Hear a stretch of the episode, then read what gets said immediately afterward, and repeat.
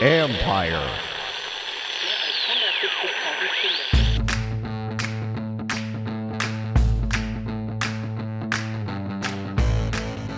Hello and welcome to my podcast. Do me a favor and subscribe to the John Keim Report wherever you get your podcasts, and also subscribe to us on YouTube at Ampire Media. That's A M P I R E. It would be much appreciated. Today, I'm joined by ESPN NFL insider Jeremy Fowler, who does a lot of everything for us. Gets a lot of airtime, writes terrific stuff on ESPN Plus, a lot of insight gleaned from many conversations with GMs, coaches, and agents, among others. We discuss how he sees Carson Wentz here and his thoughts on the challenge faced by Ron Rivera in getting past the narratives surrounding this franchise and where does this team stack up in the NFC East as of today. You can follow Jeremy on Twitter at jfowler ESPN. That's J F O W L E R ESPN. And you can read our work on ESPN.com. I'll have a story up Monday about the pressure Washington faces now that it has its quarterback, made an investment in him, and also a coach who is entering year three. And don't forget to check out some of the other content on Ampire Media. You have Inside the Cap with Joel Corry, Key time of the year for, for Money Talk Joel is one of the best. So check it out. He's a former NFL agent, had a recent podcast talking about the receiver market, which of course includes Terry McLaurin. Then there's the Alls Caps podcast with Steve Wino and former Washington Capital Carl Alzner. So it's Alls Caps, ALZ Caps. Get it?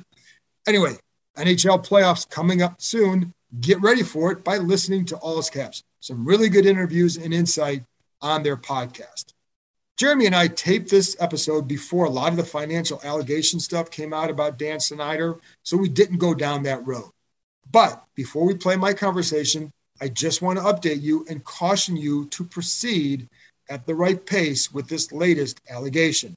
I told you the other day about how the NFL does very strict audits on the team's books every year. I, I stress very strict. I heard that from a few people. And I talked to one person who said if Congress somebody involved in Congress that if Congress had the goods, they would trumpet it without it being anonymous. I hear various things about the owners and any momentum to force Snyder to sell. By and large, while there was some discussion about the Washington situation at the league meetings in Florida, it was not the dominant topic. What I would hear from more people is about the Stan Kroenke lawsuit regarding his relocation settlement and the money that would be owed to other owners. There's also the Deshaun Watson situation, though I think the anger there centers more around the, the guaranteed money in the contract than anything else. But there's a portion who are tired of the league having to absorb body blows over various situations, including this one. Keep in mind, it takes 24 of 32 owners to bounce another. Also, it's never been done. I think we'd be jumping the gun here if you think they now have the goods on him. There's a ways to go before I think that's the case, if it happens at all. This isn't about defending him, trying to take him or trying to take him down. Conversely, it's about trying to sift through the information that I have that has been reported and provide you with my honest assessment. Be careful about going down certain roads at this point. The information isn't taking you there at this time. I've spent at least 10 to 12 hours more on the phone. Actually, it's, a, it's definitely more than that. On the phone the last several days, talking to people about this issue from various viewpoints and, angles. There's still a lot that remains unknown. Now, if it proves to be true, of course he'd be in big trouble. One thing I won't do is simply believe it's true because, oh, it's Dan Snyder. The evidence has to support the claim. If I don't follow that thinking, then I fail as a reporter. Okay, that's it from me. After this break, I'll be back with ESPN NFL insider Jeremy Fowler. We dive into the Carson Wentz situation, why he thinks Wentz was traded from the Colts, and where this team stacks up in the NFC East. I think we both agree, too, that Wentz is probably the second best quarterback in this division. Guys, if you're looking for that extra confidence when it's time to have a little bit of fun, let me tell you about BlueChew.com. Blue Chew is a unique online service. It delivers the same active ingredients as Viagra and Cialis, but it comes in chewable form and it's at a fraction of the cost.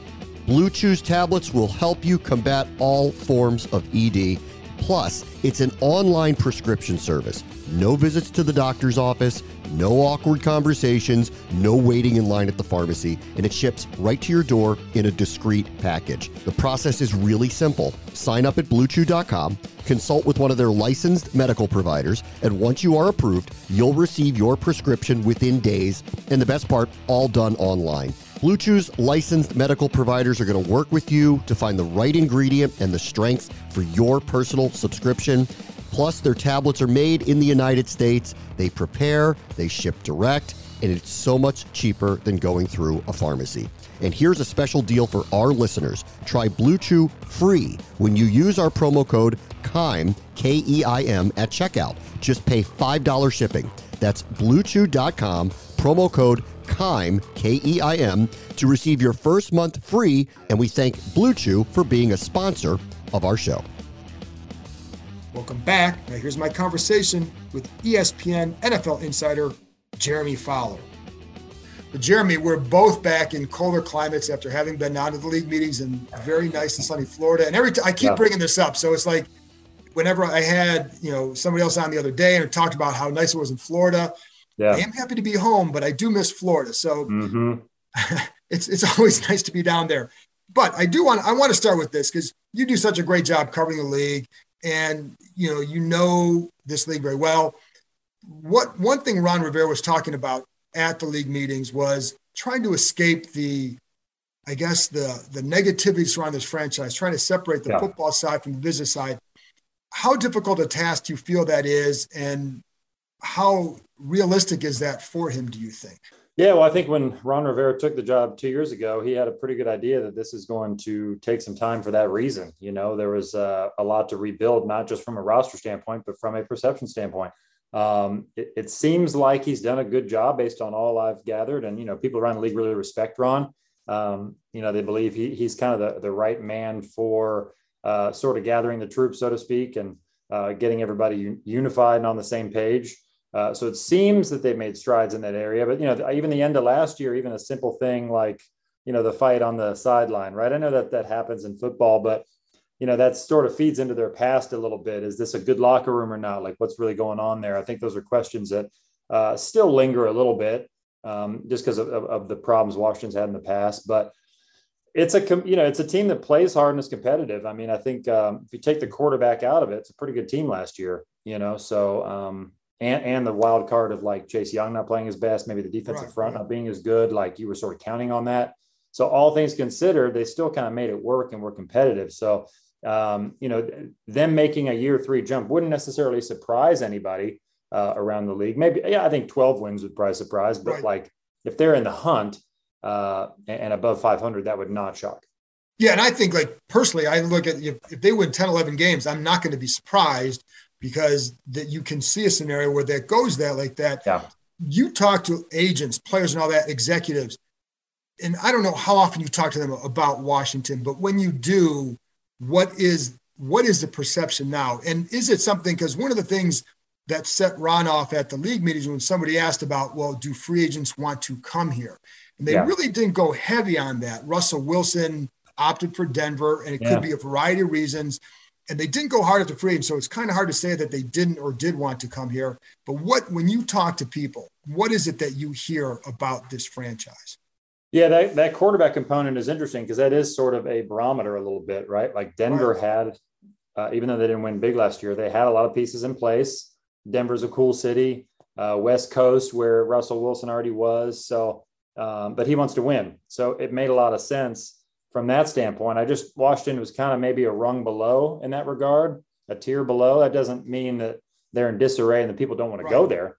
Uh, it just means that Denver probably had, was a little higher in the pecking order. Right. So if Russell had his place, his pick, Denver was going to have more momentum there. Like that's kind of what I was hearing before the trade. Like he would be open to Denver um, as opposed to some other spec. He did. He didn't really want to be in the NFC East, um, and so if you could put Philly in that too, and Philly made the playoffs. So it's not right. like it's not like that's a bad roster either. So sometimes it's a preference thing.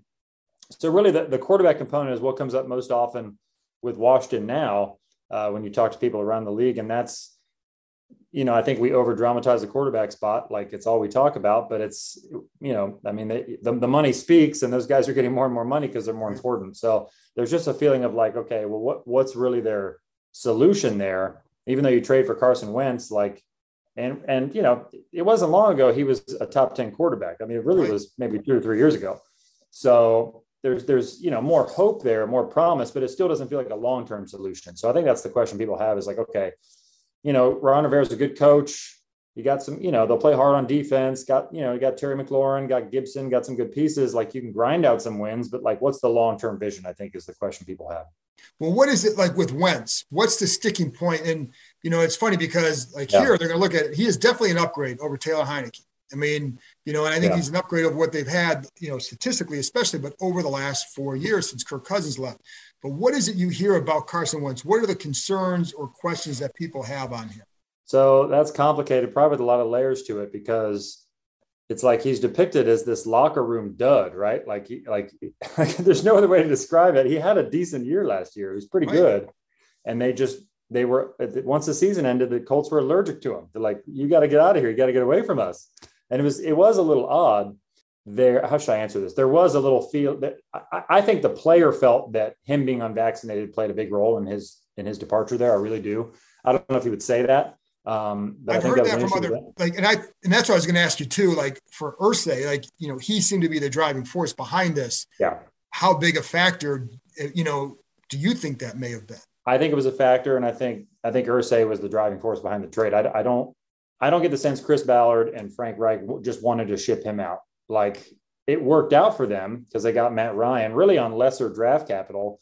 You know, they got two third round picks uh, for Wentz, and then and then only had to give up one third round pick to get Matt Ryan. So they're happy right now. But that was hardly a slam dunk a month ago um, as they were going through this. But it was clear that their owner didn't want them, didn't want Wentz there for whatever reason. I think the vaccination thing probably had something to do with it, but there was a flow of the game issue too. And you know, he didn't show up in big games. Like he he really just targeted Michael Pittman all the time.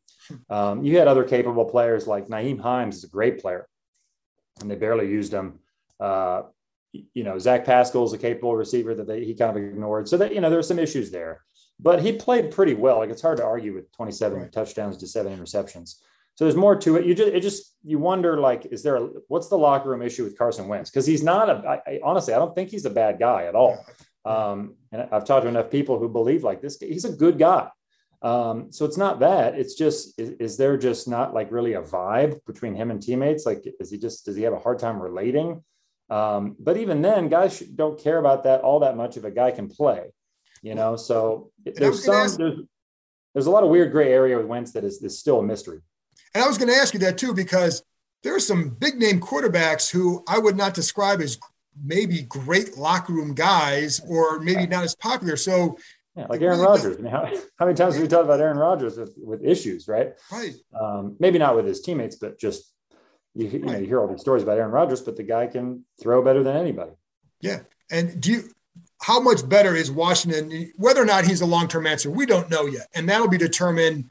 You know, I think even they are looking at this like, hey, for the next couple years, he's certainly their guy. Yeah. But I don't know that they're sitting there saying, you know, it's a slam dunk. He's their guy for the for the right. long term. Right. How much how much better are they with him? Do you think?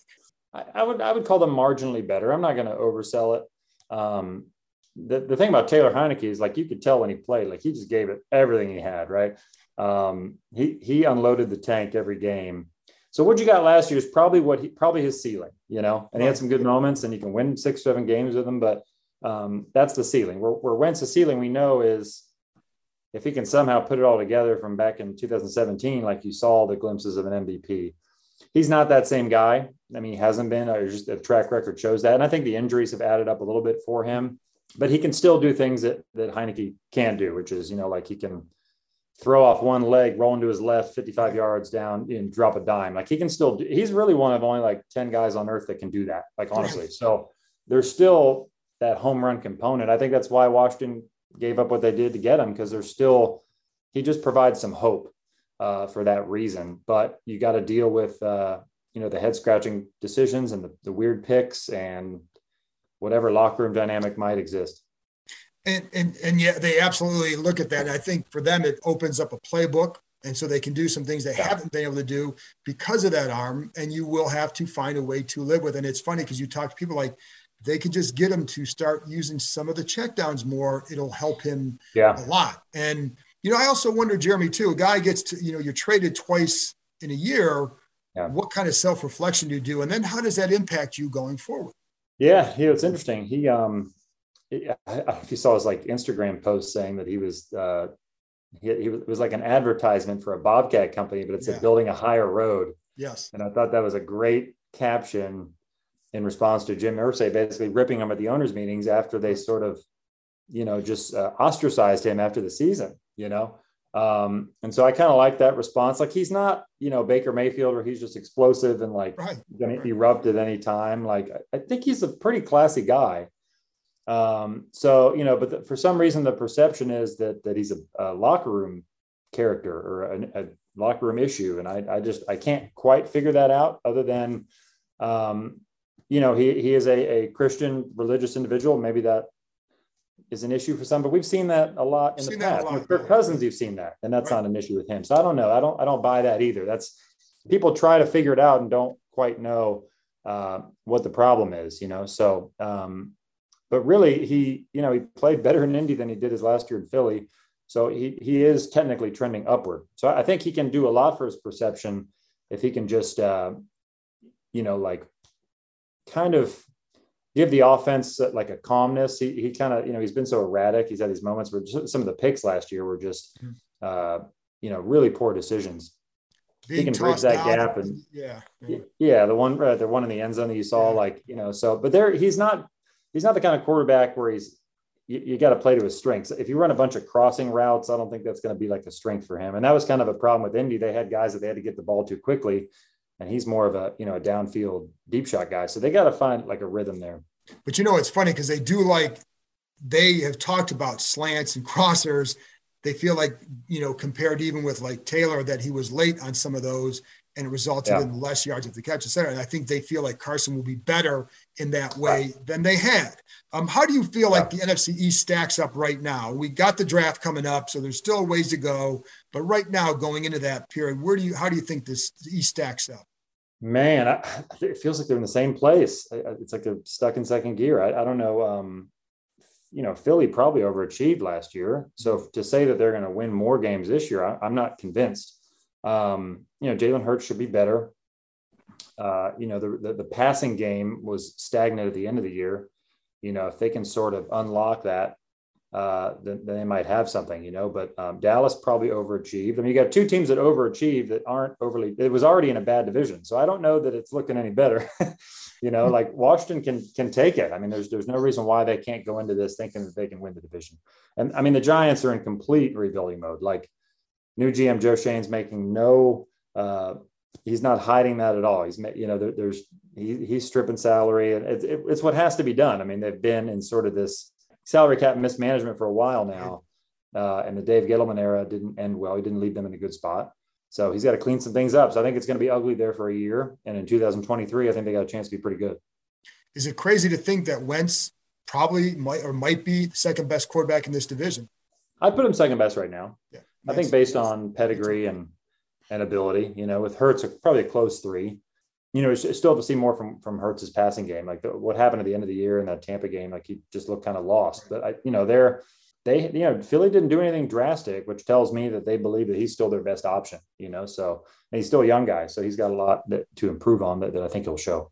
Are you surprised by all the quarterback movement the last couple years? I mean, there's been quite a bit the last two years a little bit, but I was I, I, was actually asking around a lot about this at the owners meetings, and you know, there are like so many themes that are involved in this. It's like, you know, part of it is the salary cap. I think where if you have cap space, you're just like, well, let's just make the move we need to make. You know, like it used to be, you had all these guys on teams that were untouchable. You know, you had mm-hmm. quarterbacks or star running backs or whatever guys you would never trade, and now you're like, well, let's trade them. You know, like everybody's everybody's touchable. You know, maybe maybe not Patrick Mahomes or Justin Herbert, but just about anybody can be dealt because you know, like in Seattle's case or Russell Wilson, you're like, well, he wants to get paid. It's not going great here anyways. And we got this huge offer from Denver. Like, what else is there to really debate? Even though I know they did really want to make it work with Russell and we're open to that. But at some point, it's like, at some point they they look at this as diminishing returns, you know. And then you have a lot of young GMs who are in a new era where they like to deal a little bit and take chances, and they don't see draft picks the same way as as they did maybe 20 years ago, you know. So it, it's a it's a trend. I think it's more trend than coincidence. It also feels like you know a lot of these players have more leverage than they ever have, and they're using it because they make so much money yeah. that they can take. They can say, "I'm going to sit out if you don't want to pay me. I've already made thirty right. million. I don't care." Yeah, that's part of it. Like the the the power comes with the money in some ways. You know, like the fact that it's once it got over 30 million a year and now it's well past that just in a few years. Like Russell Wilson signed that contract. It was making, he was making, I think, 35 million a year. That was just like two and a half, three years ago. It was not long ago. And now we're up to 50. So the, the pace is rapid, you know, and I, I, teams are sort of alarmed by it a little bit. Like if you're Baltimore, what do you do with Lamar Jackson? Like he's not taking a penny less than Deshaun Watson, right? Right. So, uh, and, and, they don't, you know, I, I, I think they were prepared to be like, hey, we, if we have to play him on the fifth year option and on some franchise tags, we'll do it, knowing that even though he's a great player, there's some injury issues potentially with, with his style of play. So that one's fascinating. And you know what's also fascinating too, Jeremy? Like you look at these deals for quarterbacks, what do they emphasize? What do the player and the agent emphasize? Is it the five year guaranteed money? Is it three? Is it the terms? Yeah. Is it the number of the of the money? You know, I think that's where it's like because then it's if you're Lamar and you're looking at Deshaun, you just want the same thing, but then other people may want like Kirk Cousins took less yeah. years so he can go out and hit it again. Right, and I love the way Cousins played it. You know, because he. Yeah. Um, now Deshaun took it to a new level because now you have the huge money and the guarantees. So that's why teams are flustered right now, you know, because they know they have to react to that um, you know, I talked to a, a GM at the owners meetings who said like, you know, name me an owner who's happy right now about that deal. You know, like there's there was a feeling there. It's like this frustration, you know, that they're there with a player who had the off-field issues that he did. But you know, he's a top five quarterback, right? right. So like the, the Browns made that that calculated risk. So um, yeah, it, it's gonna be it's gonna be fascinating because the, the money is is uh, ballooning to an extent I didn't necessarily think it would get this this high this quickly. Um, I think most guys would take the guarantees if it meant shaving off a little bit less. But I think teams now, if, if you're doing a deal with a quarterback after three years of his rookie deal, and you have like a buffer of the fourth rookie year and the fifth year option, you're thinking, well, we'll give him a massive number if we can control the guarantees on the back end. Sure. You know, so that, that's going to be the fight. And I think one of the things, and going back to the Wentz trade, one of the things that may benefit Washington they have him for three years. If yeah. he goes out and plays really well, you have him for 27 and then I think 26 yeah, next couple years. That's that's a pretty good where this is going. Right. Uh, now, as long as you're getting the requisite play out of him, then it becomes a good deal. If you don't, right. then it's like, well, but then you can also move on with no penalty. Um, you know, yeah. and if if you want to go draft somebody. Last thing, again, everybody always talks about perception. We started talking about that early on how how easy is it to change that? I look at Buffalo, Cincinnati. A couple years ago, those teams aren't looked at the way they are now. How easy yeah. would it be, or how hard? How what's it? What's the road to changing that perception for a place like here? Well, I, I, I hate to put too much stock in the quarterback position, but the, the common thread there is they have you know. Exactly guys guys you can rally behind, right? Like somebody you can build around. And so I, I just don't know if Wentz at this stage is is that guy now um, but the ceiling is high with him. So, you know, maybe you can recreate some of that. Uh, but it's, I think that people are willing to spend on the quarterback position the way they are, not just because they're uh, head and shoulders above everybody else, but it's because when you have one of those top five or six guys, it just changes the dynamic of the whole team. I don't know. I think uh, it, it's at the same time, you know, you, you have like I, the NFL's built where you can rebuild in a year essentially. Like you can do it pretty quickly um, it, it shouldn't take three or four years. Like you make the right moves, right draft picks, um, you know, you spend some money at the right positions, and you can. And it's shown you can still win without a quarterback, like Tennessee. I mean, you know, Ryan Tannehill is not a top five quarterback, but they win every year. You know, so you can still do it um, if, if you surround them with the right pieces. But the, the way it's built with the salary cap and like the draft picks you can acquire, like you can get good in a hurry uh, for the most part. You know, and I think Cincinnati and Buffalo still would have been pretty good maybe without those quarterbacks. Like they wouldn't have been as good, but like yeah, they, they build good rosters, you know, so sure. that that helps. They did, and that's why. But the point I want to go like for again with to what Ron Rivera was talking about is that you know do people want to come here? Well, if you start to win, if you have that quarterback, then yeah. whatever all the drama that everybody thinks goes on, people go to where players want to go to where that exists. And right. you know, so and that's that's it. Um, folks, let, go check out Jeremy's stuff on ESPN Plus. It's great, great insight. Talks to so many executives and coaches, et cetera, et cetera, for some really, really good ins, inside material for ESPN Plus. Jeremy, thanks for coming on. You're terrific. And again, no, very few people work as hard as Jeremy. So you, you know, just go read his stuff. So thank I, you very much. I appreciate that, John. You're, you're the man. Th- thanks for everything, and uh, you do a great job. So I appreciate you having me.